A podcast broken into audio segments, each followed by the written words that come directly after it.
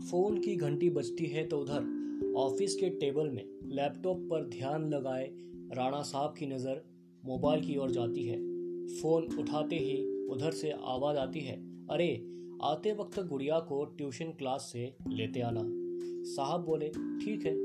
शाम को सात बजे दफ्तर से लौटते वक्त साहब अपनी बेटी को लेकर घर वापस आ गए।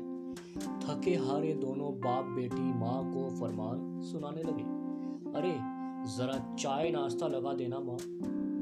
उधर से रश्मि बोल पड़ी हाँ दिन भर काम करती हो, थोड़ा तो सांस लेने दो।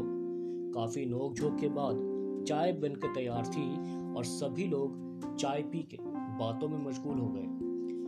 तो गुड़िया, आगे क्या सोचा है? कुछ नहीं, पापा। पढ़ाई खत्म करते ही एक अच्छी सी नौकरी, फिर लाइफ सेट।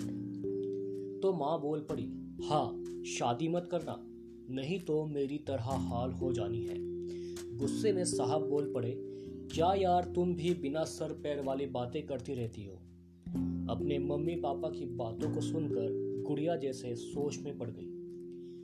एक दिन जैसे ही राणा साहब घर आए तो हाथों में मिठाई का डब्बा था। गुड़िया की नौकरी जो लग गई थी, बड़ी एमएनसी में, आज उसका सपना पूरा हो गया था। तो उधर अब डॉक्टर्स इंजीनियर्स के रिश्ते आने लगे। काफ़ी मनाने के बाद गुड़िया की शादी लंदन में रहने वाले अमित सिंह से हुई। विदाई वाले दिन का माहौल काफ़ी नम था। गुड़िया परदेश जा चुकी थी। ज़िंदगी अब गुड़िया के बिना ही उसके मम्मी पापा जी रहे थे। शादी निपटाने के बाद राणा जी दफ्तर गए। सारा दिन अपने कैबिन में बैठे चुपचाप अपनी बेटी की तस्वीरों को देखते रहते। अब बात भी उतनी नहीं हो पाती, क्योंकि भारत और विदेश के समय में दिन रात का अंतर जो था, इसी बीच फ़ोन बजता है।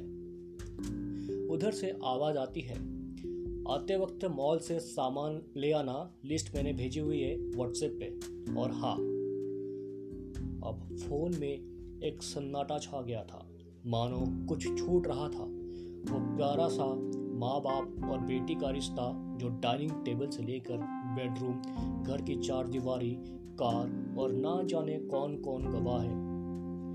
दुनिया में ऐसे ही अनमोल रिश्तों का